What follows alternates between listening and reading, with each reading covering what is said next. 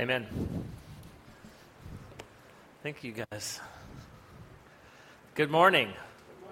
Oh, that's good. That's good. So, as Christians, wow, it seems really loud, doesn't it? It seem loud to you? It seems really loud to me. All right, so it's a little loud. I think we've established that. As Christians, we wrangle over a lot of things, don't we? We wrangle over different theological positions and doctrines. We talk about who is God, who is Jesus, who is the Holy Spirit, what is the Bible, what is sin, who is man. We talk about a lot of different things, and one of those things we wrangle over, and I think one of the things that we get wrong often is the question what is the church? And we have a lot of different ideas and, and, and even the way we speak about the church. Like, we'll get up in the morning and we'll say, I'm going to go to church today, or I'll see you at church. Even, even kind of saying that reveals, I think, a, a, a foundational, maybe not a misunderstanding, but at least the way we speak about it says something about what we think the church is when we talk about the church as a place that we go to or a building we meet in. When the church is really something else altogether. I mean, isn't it? Really. It's not a building, it's not a place. We're going to talk about that today because, in a lot of ways, we've been looking at church backwards. That's why this, this truth about living backwards for me has been something that's like revealing to me when, we, when I've studied through these things that we think and we say and we do. They're either they come on us from culture. Sometimes this one kind of comes on us from from a Christian cultural perspective, even doesn't it? When we talk and we say things about church that that may not be completely in line with what church really is. So I kind of want to unpack that today. I want us to to take a look and and and see if revealing and we're, we're going to talk about church for a couple weeks. So it's not just going to be today. Is one of those ones that you start going and it's like, okay, this is going to take two weeks. No, wait a minute. It might take three weeks. So we'll just kind of bear with me as we move along through this process of what is church. Because I think this is going to be foundational for us going forward. That we have a, a, a unified understanding of what is church and, and how, as a church, we live and breathe and move. One of the questions that we, and, and when I say we, I just mean in general people ask about church. And they may not even ask it verbally. They may not even go to a church and, and say it out loud. But I think a lot of times when folks go to church or they look at a church or they're experiencing, they're experiencing church, they're asking this question subconsciously. And the question is this What can I get out of church? You ever had that idea? You ever had that thought? What am I going to get out of church? What, am, what do I get out of it? I think we've all been guilty at one time or another of, of thinking about church and looking at church as something, a, a place or a people or an event that I can get something out of it. Um, I kind of I kind of think about this. I think this is like the country club mentality. You ever thought about that? Church is a country club. Some of you are smiling. Yeah, Anybody, anybody belong to a country club? I just thought I'd ask. Oh, really? You do? Okay, so there's one. I don't know much about country clubs. you know, all I know about country club living and country club life is what I see in the TV and the movies, right? I don't know. For most of us, that's probably true. I think it's a place you pay dues, you pay a membership fee, and, and because of the membership fee, you get certain things, right? You're, you're afforded certain amenities, certain rights, certain special treatments, maybe meals, golf, swimming, tennis, a variety of things that you get for your dues. Some of that happens in a place that's behind a gate, right? So you're even paying to be separate from other people who aren't paying, right? So you, you're, you're paying to get something, and the money you spend brings something back to you. And I think a lot of times when we think about church, we look at church that way. People who are looking for a country club might ask the question how exclusive is it? What am I going to get there? What are the amenities? What, what things will be afforded to me as I pay these dues? Who will be there? Who will see me? Who will I see? How exclusive it is, right? You, you want to know these things. Unfortunately, if we apply this same kind of filter to the church, we end up asking the same kind of questions about church. What am I going to get at the church? If I give, what am I getting for the money? Do I get the kind of seats I like? Do I get chairs or pews, padded or unpadded? Air conditioning or no air conditioning? I know that's a touchy one, right? Some of these might be a little pointed. Is the music the kind of music I like? Is it the style I like? Is it the speed I like? Is it the words I like? Even if it's songs I know, are they songs sung the way I like? So I have to admit, we sing a lot of the same songs here that we've sung at past churches. You guys sing them different. That's okay. But if we go into church armed with these needs, then we end up asking a lot of wrong questions. Does the church have activities for me? Do they have to have activities for my kids? Do they have a good pastor? Do I like what he says? Is he entertaining? Does he hold my attention? Is he knowledgeable? Does he have time for me? How exclusive is the church? Who will I see there? Who will see me there? Will the people that I see there be like me? What do I get for what I give? Obviously, or, or maybe not so obviously, we're asking the wrong questions when we go to church. We may even be talking about church with the wrong words and saying it in the wrong way. When the right question is not what can I get out of church, but instead, what does the church get out of me?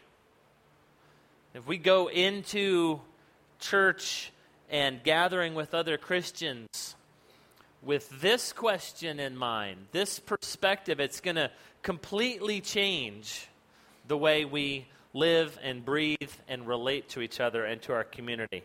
This kind of thinking will lead us to seek God. It'll lead us to ask Him to reframe our thoughts and our attitudes about church and about why I go to church. See, we got a lot of unlearning because I just said, go to church. Right? Let's take a look at some scripture. This is out of Ephesians 5 verse 22. I want to begin to unpack this by looking at Scripture, by reading what it says, by seeing how did Paul talk about the church, specifically in this passage. And what do we need to understand? The first thing I think we've got to understand is um, the church is the bride of Christ. Let's read this together. It's out of Ephesians 5, verses 22 to 32. It says this Wives, submit to your husbands as to the Lord, for the husband is the head of the wife, as Christ is the head of the church, his body, of which he is the Savior. Now, as the church submits to Christ, so also wives should submit to their husbands in everything. Husbands, love your wives, just as Christ loved the church and gave himself for her to make her holy, cleansing her by the washing with water through the word and to present her to himself as a radiant church without stain or wrinkle or any other blemish, but holy and blameless. In this same way, husbands ought to love their wives as their own bodies. He who loves his wife loves himself. After all, no one ever hated his own body, but he feeds and cares for it, just as Christ does the church, for we are members of his body. For this reason, a man will leave his father and mother and be united to his wife, and the two will become one flesh. This is a profound mystery, but I'm talking about Christ and the church. However, each one of you must also love his wife as he loves himself, and the wife must respect the husband. Heavenly Father, Lord, as we allow this scripture and others that we're going to read presently penetrate our hearts and minds, Lord, I pray that you'll show us a different way of thinking about the church. And above all, Lord, I pray that you will help us and lead us and guide us into being the church. And we pray this in your name. Amen. Paul's using this metaphor of marriage to relate to us about how the church relates to Christ and to the world. Many theologians throughout the ages have studied these passages, and if you draw Paul's metaphor to its to its right end, Paul is literally saying the church is the bride of Christ. He's saying the church is the bride of Christ, his beloved. He, Paul talks about it in 2 Corinthians 11, verses 2 and 3. He says, I am jealous for you with a godly jealousy. I promised you to one husband, to Christ, so that I might present you as a pure virgin to him.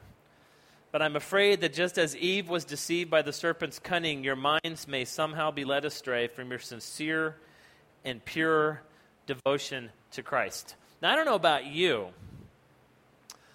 but as a father and a husband, I know a really good way to get on my bad side.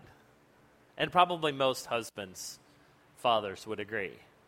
Go after my children, go after my wife, right? Say something bad about my wife, say something bad about my children, or, or actually literally just go after them. That is a problem for me. And I will defend them with everything I have, with all that I am. I'm pretty sure most husbands and fathers feel this way about their wives and about their children. There's this trend going on in our country right now, and it's, it's kind of a disturbing trend. It's prevalent in, in social media outlets, uh, it's prevalent in, in books, in writing, in blogs. It's a trend that's not completely unfounded and it's not completely unfair. I'm not sure what you would entitle it, but you can find it on the internet in posts and in blogs with titles like this why i am leaving the church anybody heard about you know why i'm leaving the church anybody yeah how the church ruined my, tr- my life dear church why i'm never coming back it's interesting that a lot of this is this cultural animosity towards the church is being launched from within the church by Christians. This isn't even a, an anti Christian thing or a, a people who are outside of Christianity, outside of the church thing. A lot of this is coming up from the inside. Listen to what I'm saying today. It's this if the church is the bride of Christ and he died for his bride because he loves it so much then we better figure out real quick how to fall in love with his bride. Because I don't know about you, I don't want to mess with the bride of Christ. I think that's a really bad idea. Would you agree? I mean, I, think it's a bad idea. Uh, I can't think of, of, of, of a worse thing to do. You don't insult another man's wife, you don't insult another man's bride. So when we say things like, I don't like the church, I don't want to be a part of the church, the church is, the church is, is archaic. It's, you know what? The, the, the church has its issues, right? It has spots, it has blemishes. But it's the bride of Christ. And he loved it and still loves it to this day, enough so that he died for it. So we better figure out real quick how to love the bride of Christ. We're going to talk about and, and continue that idea of the blemishes and the spots. We're going to cover that next week. We're going to talk about some of those next week. So we're going to leave that point for now and continue to talk about loving the bride of Christ. I'm going to sum this up really simply for you. The church doesn't exist for you. That's, that's it. Just write that one down. The church doesn't exist for you. You exist for the church precisely because the church exists for God and His glory. We've thought about it backwards. The church is for me. The church is what I make it, or what I want it to be, or what I give to make it. That's what the church is. But in fact, the church is something else altogether. It's the bride of Christ, it belongs to Him, and it's His. And He's the one that gets to decide what the church will or won't be. The church doesn't exist for you. How does that sit with you when you hear that today? Are you like, grrr? Is that off putting at all? I mean, just be honest. It could be. Somebody out there might be thinking, oh, I don't know, I thought the church was for me. I give to the church. I ought to be able to say what I want the church to be. just as if I was giving to a country club. I ought to be able to say, here's what I want for what I'm paying. Here's what I want for, for the time that I give and the resources that I, that I, I, I invest in this place. This kind of leads to a thought that's going to come up a lot in the coming days and weeks and months. So write this one down, write it right up at the top. In fact, the next time you buy, anybody buy a, a leather bound Bible? Do people buy leather bound Bibles anymore? The next time you buy one, you know how you can get your name imprinted on the front? Think about getting this imprinted on the front instead. You ready? This life is not about you.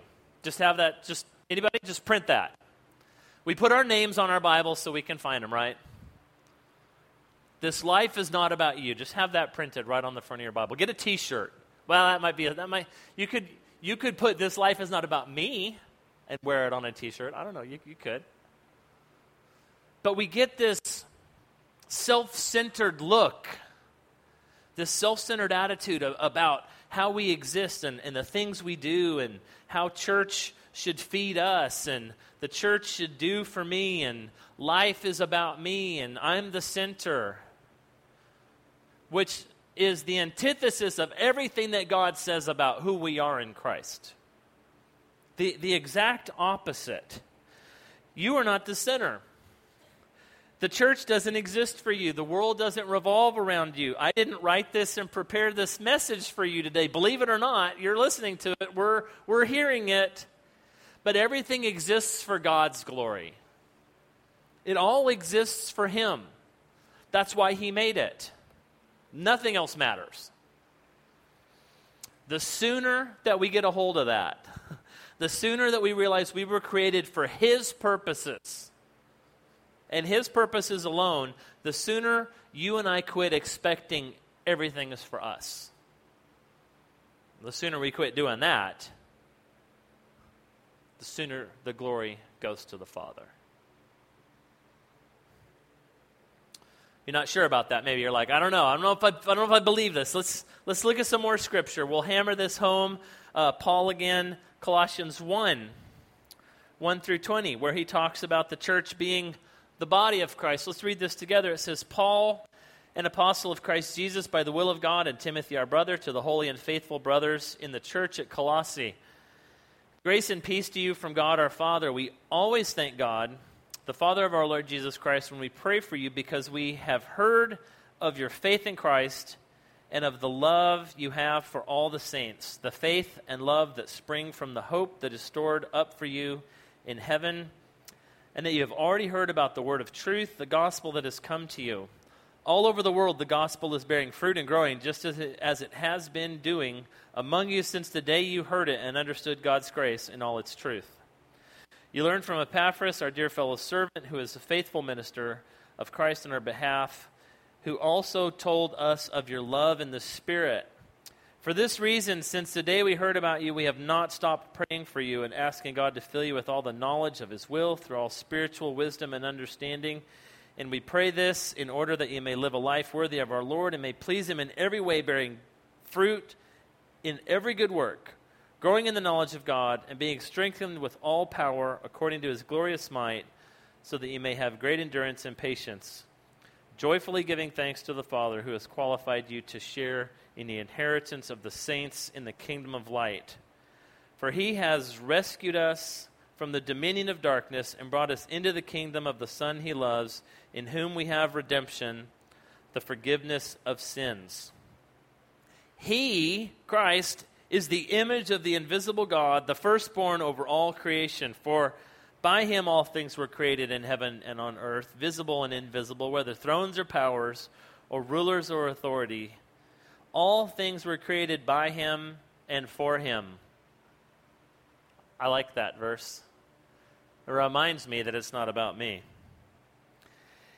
He is before all things, and in him all things hold together. And he is the head of the body, the church. He is the beginning and the firstborn from among the dead, so that in everything he might have the supremacy.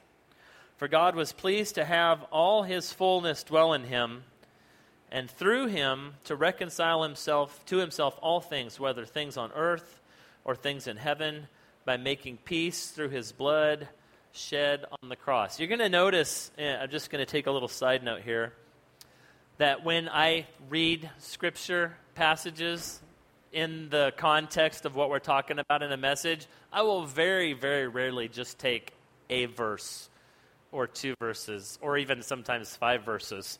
I really wanted to talk about, and he is the head of the body, the church. I could have just taken that one passage, but I wanted you to capture the whole flow of what Paul was saying in the context of why Christ is the head. I wanted you to see everything that led up before that and everything that came behind it, because it all points to what we're talking about.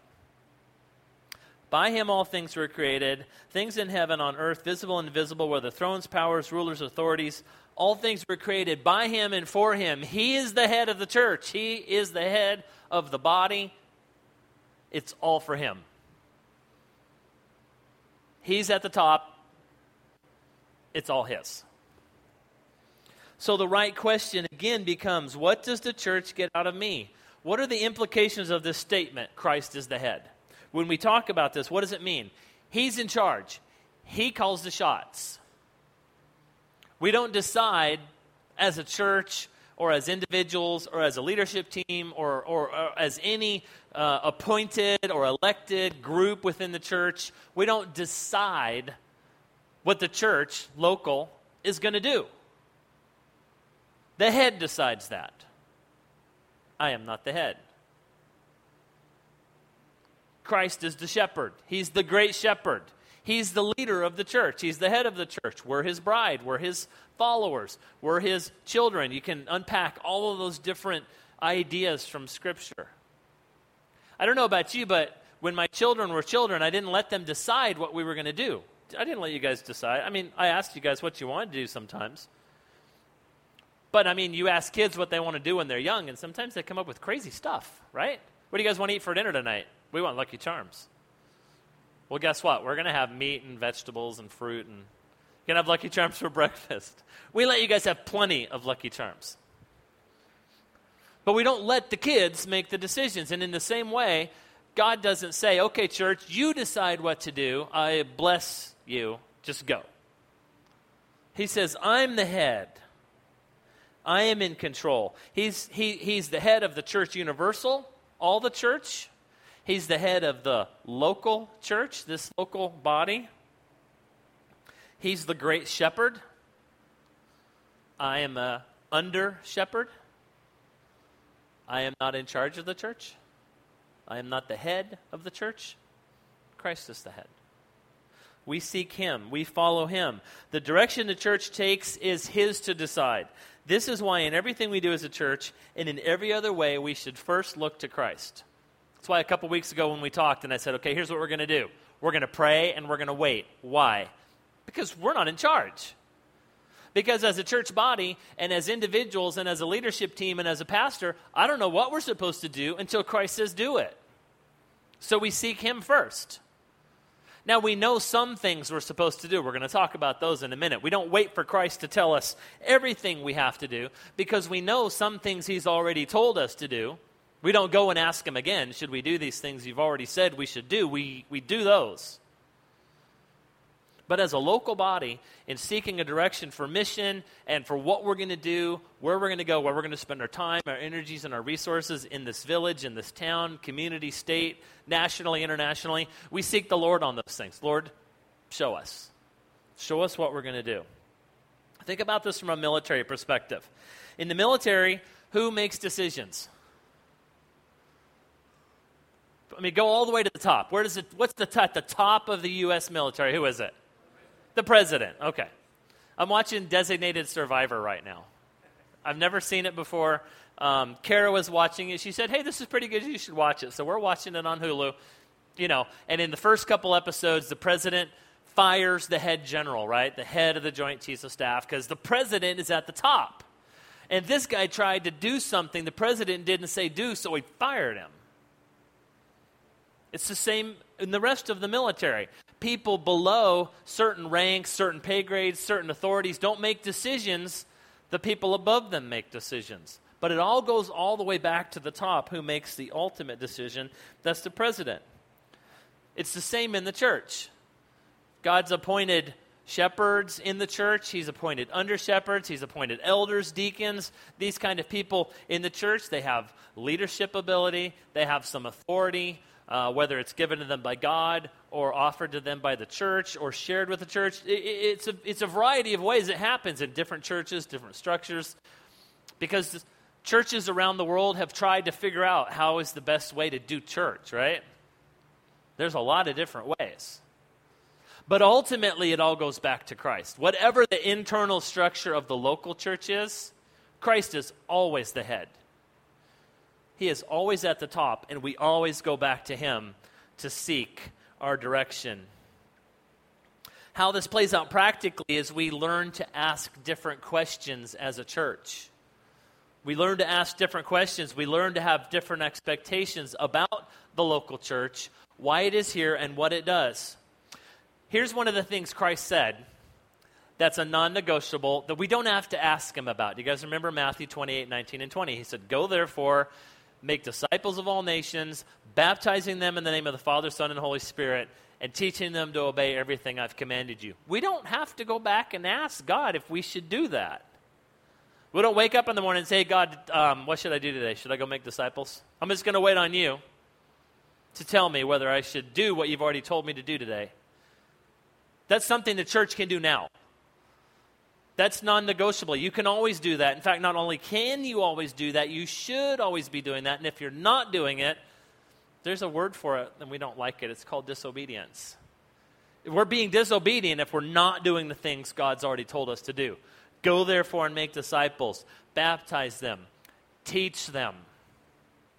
That's the thing the church should be doing. We should always be doing that our attitude about the existence of the local church expression in Elmwood Park will take on a kingdom perspective when we begin to ask the question how do we get the gospel before other people?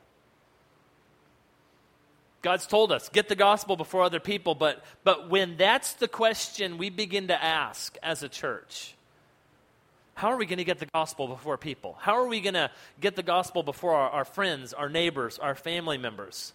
That's why the church exists. The church exists to be his bride, his body, in a place, the local church, planted in a community. This one's planted in Elmwood Park. And it's planted here for a purpose.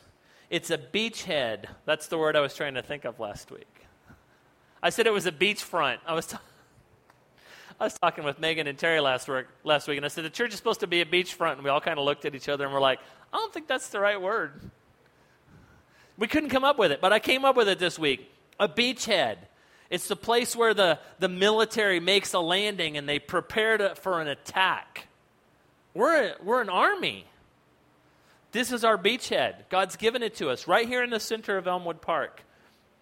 It's an access point into the land of lostness, and that land is all around us. When you walk out today you look at every house in every direction, the vast majority of the people living in those houses and in those places don't know Christ as Lord and Savior.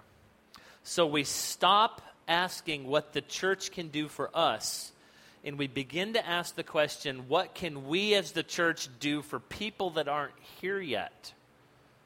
That becomes our purpose.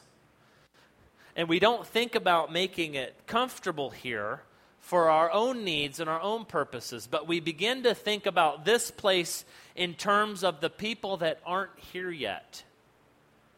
Look around and do you see seats? There are people coming to sit in those seats. Who are they? I don't know. We don't know them yet. But they're coming. They're coming because we're a gospel light in this community, because we're a beachhead for the army of God to go out and share the gospel. And the people that come and sit in these seats are the people that should be on our minds and in our prayers. As we prepare for them, they become the focus of what the church does. We ask Christ, what's the church for? He said, it's to go and make disciples and to baptize them. We're going to raise the curtain and put the screen away, and we're going to baptize people, and they're going to be baptized. And they're going to, they're going to come and they're going to be part of this body of Christ. And they're going to fill these seats, and they're going to ask the same questions that we ask when we look in this community. We're going to look at the community and we're going to say, what do they need? Who, who are they? What are their problems? What are their desires? What are their heartbreaks? What language do they speak? What are their names?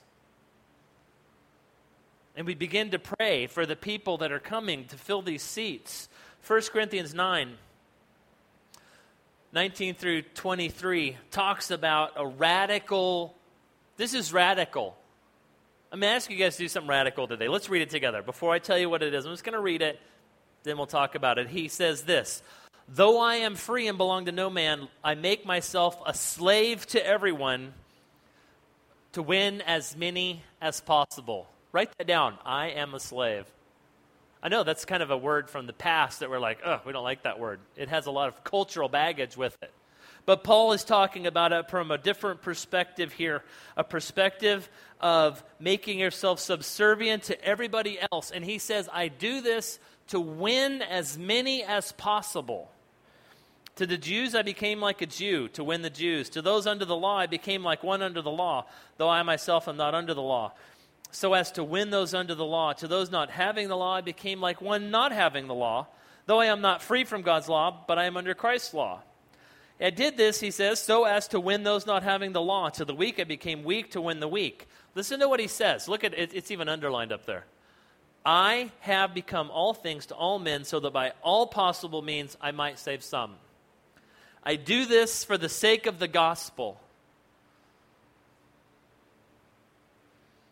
so that I may share in its blessings. That's like Paul's mission statement. Yes, Paul, why do you do this, Paul? Why do you do what you do, Paul? I do this for the sake of the gospel.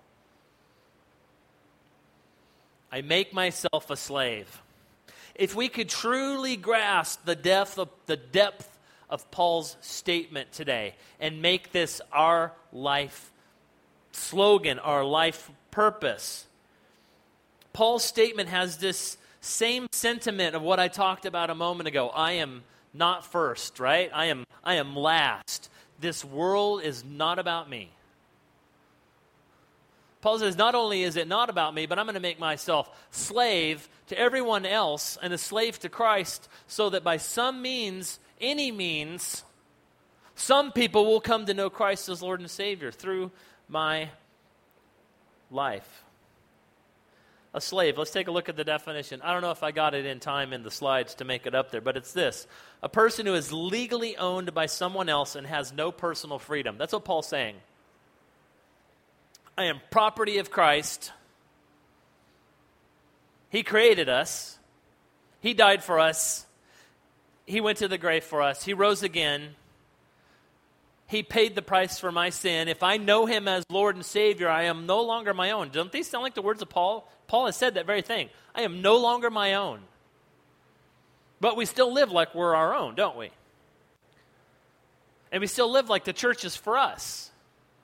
And we still live like, like everything is for us. But Paul's saying, you know what? It's not about us. Listen as he changes, um, as, as he gives direction to the church in Philippi. This is out of Philippians 2. 1 through 3, he kind of builds on this same idea. He says, If you have any encouragement from being united in Christ, he's obviously talking to believers. If any comfort from his love, if any fellowship with the, fin- with the Spirit, if any tenderness and compassion, he says, then make my joy complete. Make my joy complete by being like minded, having the same love, being in one spirit, in purpose and purpose. He says, Do nothing out of selfish ambition or vain conceit, but in humility consider others better than yourselves. So Christ is the head of the church, right? And within the church, we all consider everybody else better than ourselves. But that's not what the church thinks sometimes, is it? Sometimes we think, well, I'm a Christian, I'm a believer, I'm better than other people. I'm better than people that don't know Christ yet. I'm better than them. That's that country club mentality. I'm not saying anybody who belongs to a country club necessarily feels that way, but some of them certainly do. I am better. I have the keys to the kingdom. I can go in here by myself and you can't come in because you hadn't paid to get in. When we bring that into the church, that's just plain wrong. When we make the church about us and our needs, it's our place. Uh, then we close ourselves off from the community and we become a, a castle, a fortress, uh, an inoculated little body against, uh, against all the bad things that are happening out there. That's what the church becomes for a lot of people. It's like this place I go, I hide out with people that are like me, that know Christ.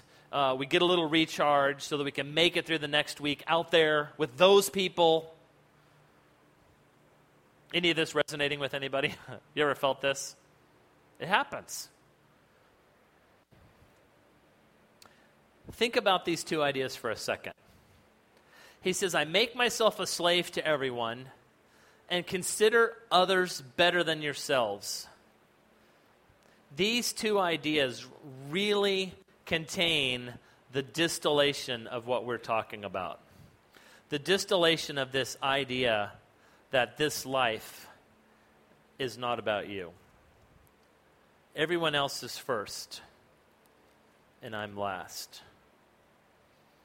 There was this time when Jesus was walking with the disciples. They were on their way to Jerusalem.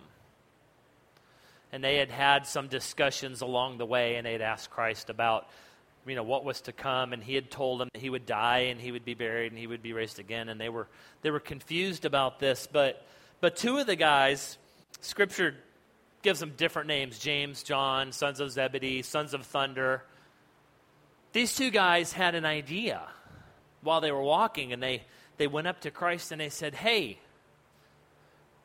maybe your kids have done this to you I want you to say yes to this thing we're about to ask you. Your kids ever done that? Anybody just raise your hand. Your kids ever walk, hey, Dad, I want, I want this thing. I want, say yes first, and then I'll ask you. And Jesus didn't say yes or no. He just said, what do you guys want?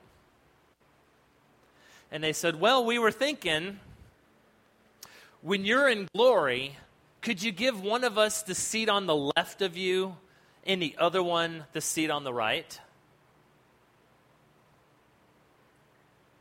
I know.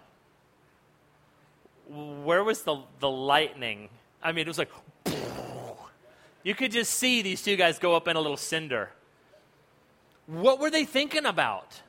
Where were their minds? Were their minds on earthly things or on godly things? Earthly things. They were thinking kind of eternally. They were like, maybe we can hedge our bets in the future in this eternity in this heaven Christ is talking about. Maybe we can have the best spots if we ask first. So let's ask, let's go ask him. And he said, You know what, guys? You can't take what's coming my way. You can't drink the cup that I'm going to have to drink. You know what they said? We, we can do it, Jesus. We can drink the cup you're going to drink. Bring it on. And Jesus said, You know what? You guys are going to drink it. I wonder if, you know, he's like, he knew. Like, you guys are going to drink that cup. It's coming your way. But the seat to the left and the right of me in glory are not mine to give to you. They're reserved for those for which it's already reserved. It's for somebody else. Now, the other 10 were listening in. And it says in Scripture they were indignant, they were disgusted with the two and their request, right? Were they disgusted? They didn't think of it first? I don't know. It doesn't say. Man, why didn't we think of asking him that first? You ever do that? You have siblings. I didn't have any siblings, so I don't know. But you put the one sibling up to go into the parents. Hey, you go ask. If it works out, you're like, yeah. If it doesn't work out, you're like, nah. You're in trouble.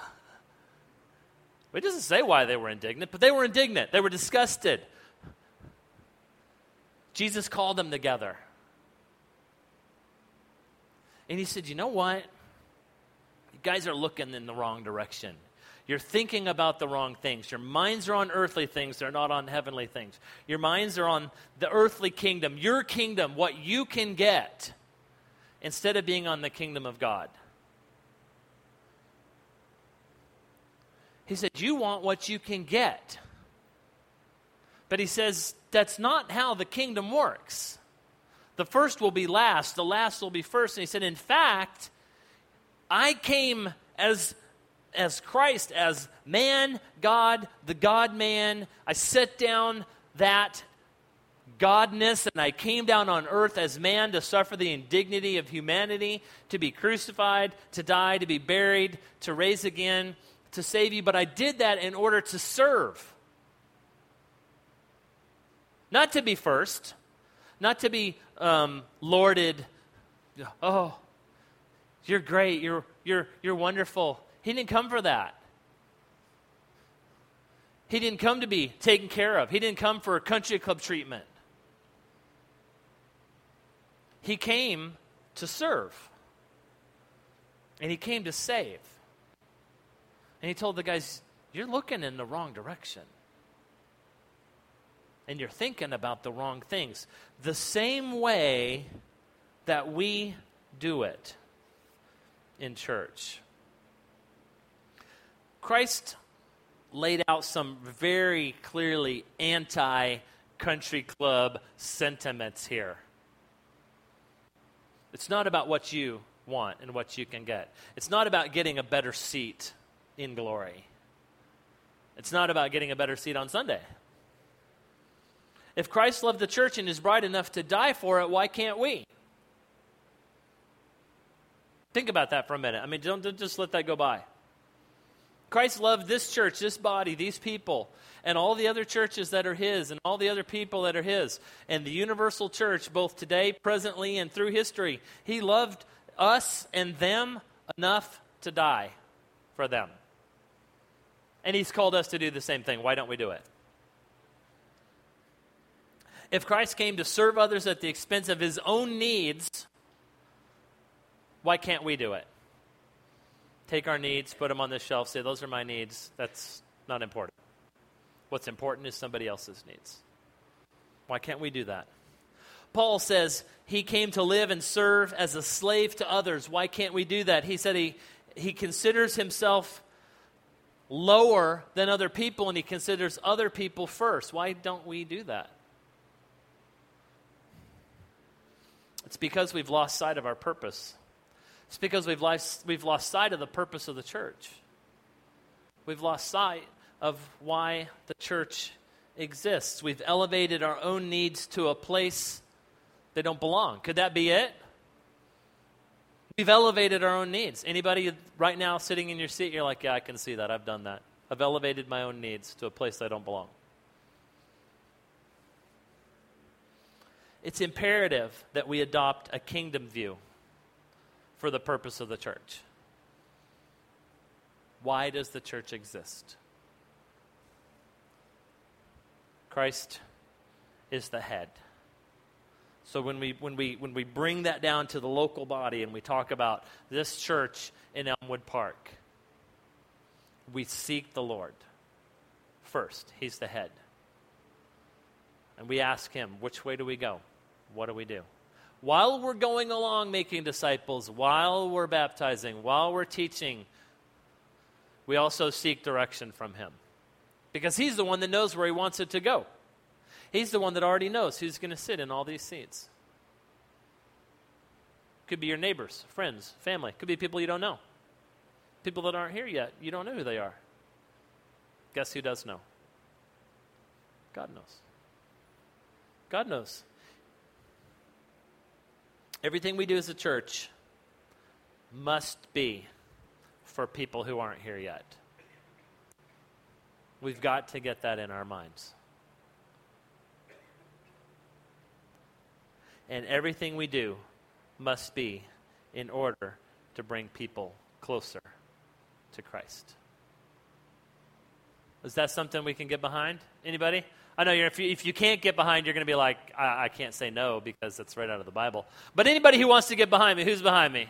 Let's do this. This is what he's calling us to do. Church, family. And I love that Paul says, do it in a spirit of unity. I think we can agree today. I know Christians are a hard group to get in agreement about anything, right? We can agree today on one thing we can pray and ask the head which way we're supposed to go. And while we're doing that, we make disciples and we baptize them and we teach them. And we fill these seats with the people that God wants to reach. And then when it's filled, then we fill them again. I'm not saying let's grow a big church for the purpose of growing a big church, but you know what? God's kingdom is, is open and endless, and uh, it's plenty of seating. He wants it to be full. It says in Scripture, He's not willing anyone should perish, but He wants all to know Him. He wants all to have that opportunity. Now, some people are going to say no. Some people are going to say yes. Some people are going to say, I don't know. It's not up to us. What's on us is the going. Go make disciples. Go baptize them. Go teach them. Follow the head. Pray and wait. Just keep writing those things down. This church is not about me. This life is not about me. Just keep repeating them and keep following the head. Let's pray. Heavenly Father, I pray that as you continue in, in, the, in, in the week, as we sit down and we study these and we, we, we pray and, and ask for guidance, and, and as we wait on you, Lord, that you'll show us very clearly as a church the direction you want us to go. I pray, Lord, you'll take us out of our comfort zones, that we will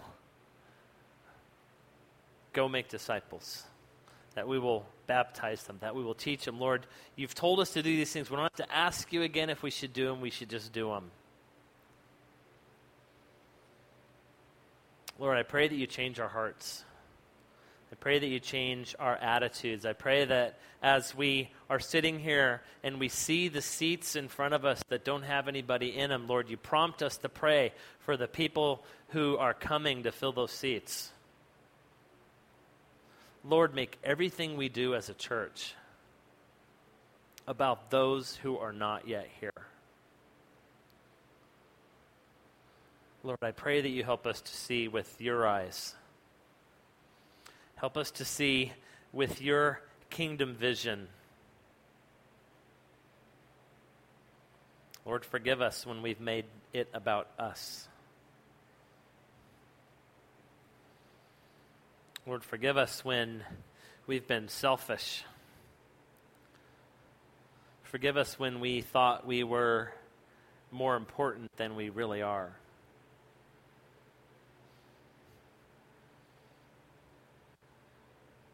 Lord, forgive us.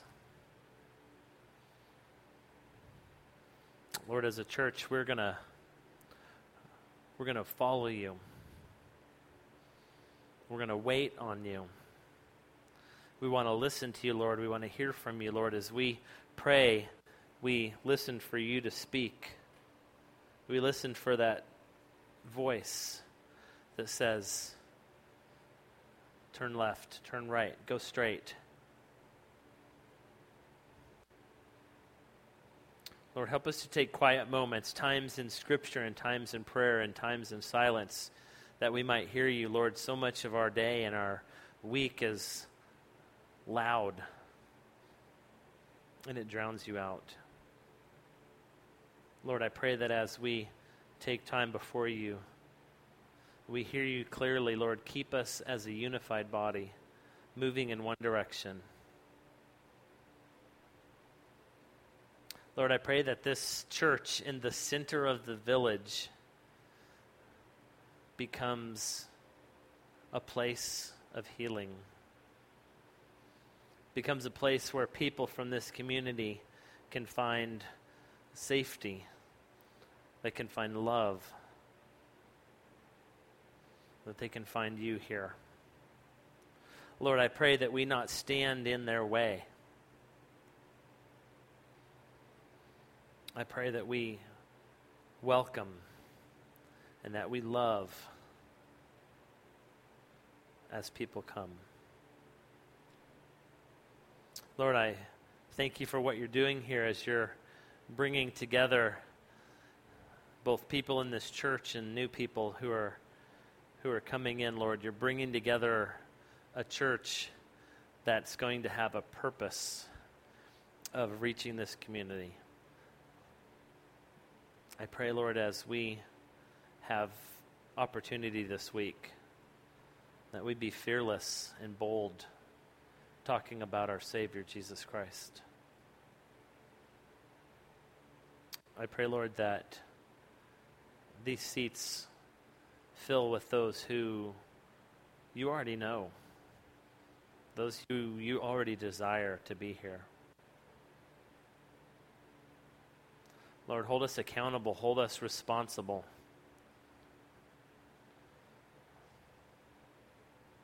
Lord, we come before you today having asked forgiveness for whatever's on our hearts and whatever's on our minds, Lord. And now we ask that in, in humble servant attitude, you use us. Lord, we know that's what you want to do. You want to make us usable for your purposes and for your will. So, Lord, we offer ourselves to you today as a living sacrifice. May it be holy and pleasing to you. May it be usable to you for your purposes and for your glory. Lord, we offer this church, we offer this building, we offer this place. Our time, our resources, our gifts, our bank account. Lord, we offer, we give all those to you. They're yours already. The Lord, we, we knowingly and purposefully today say before you that all of these things are yours, they're not ours. Use them for your purposes. Lord, you're the head, you're the husband, you're the great shepherd, you're the creator. Lord, we're your children, your bride, your followers, your army. I pray that we be usable in your hands and for your kingdom. And out of everything that you do through us and in us, Lord, we give you the glory and the honor and the praise now and forever because you are a great God and you are deserving. Lord, we love you. And we pray all this in the name of your Son, Jesus Christ, who saves. Amen.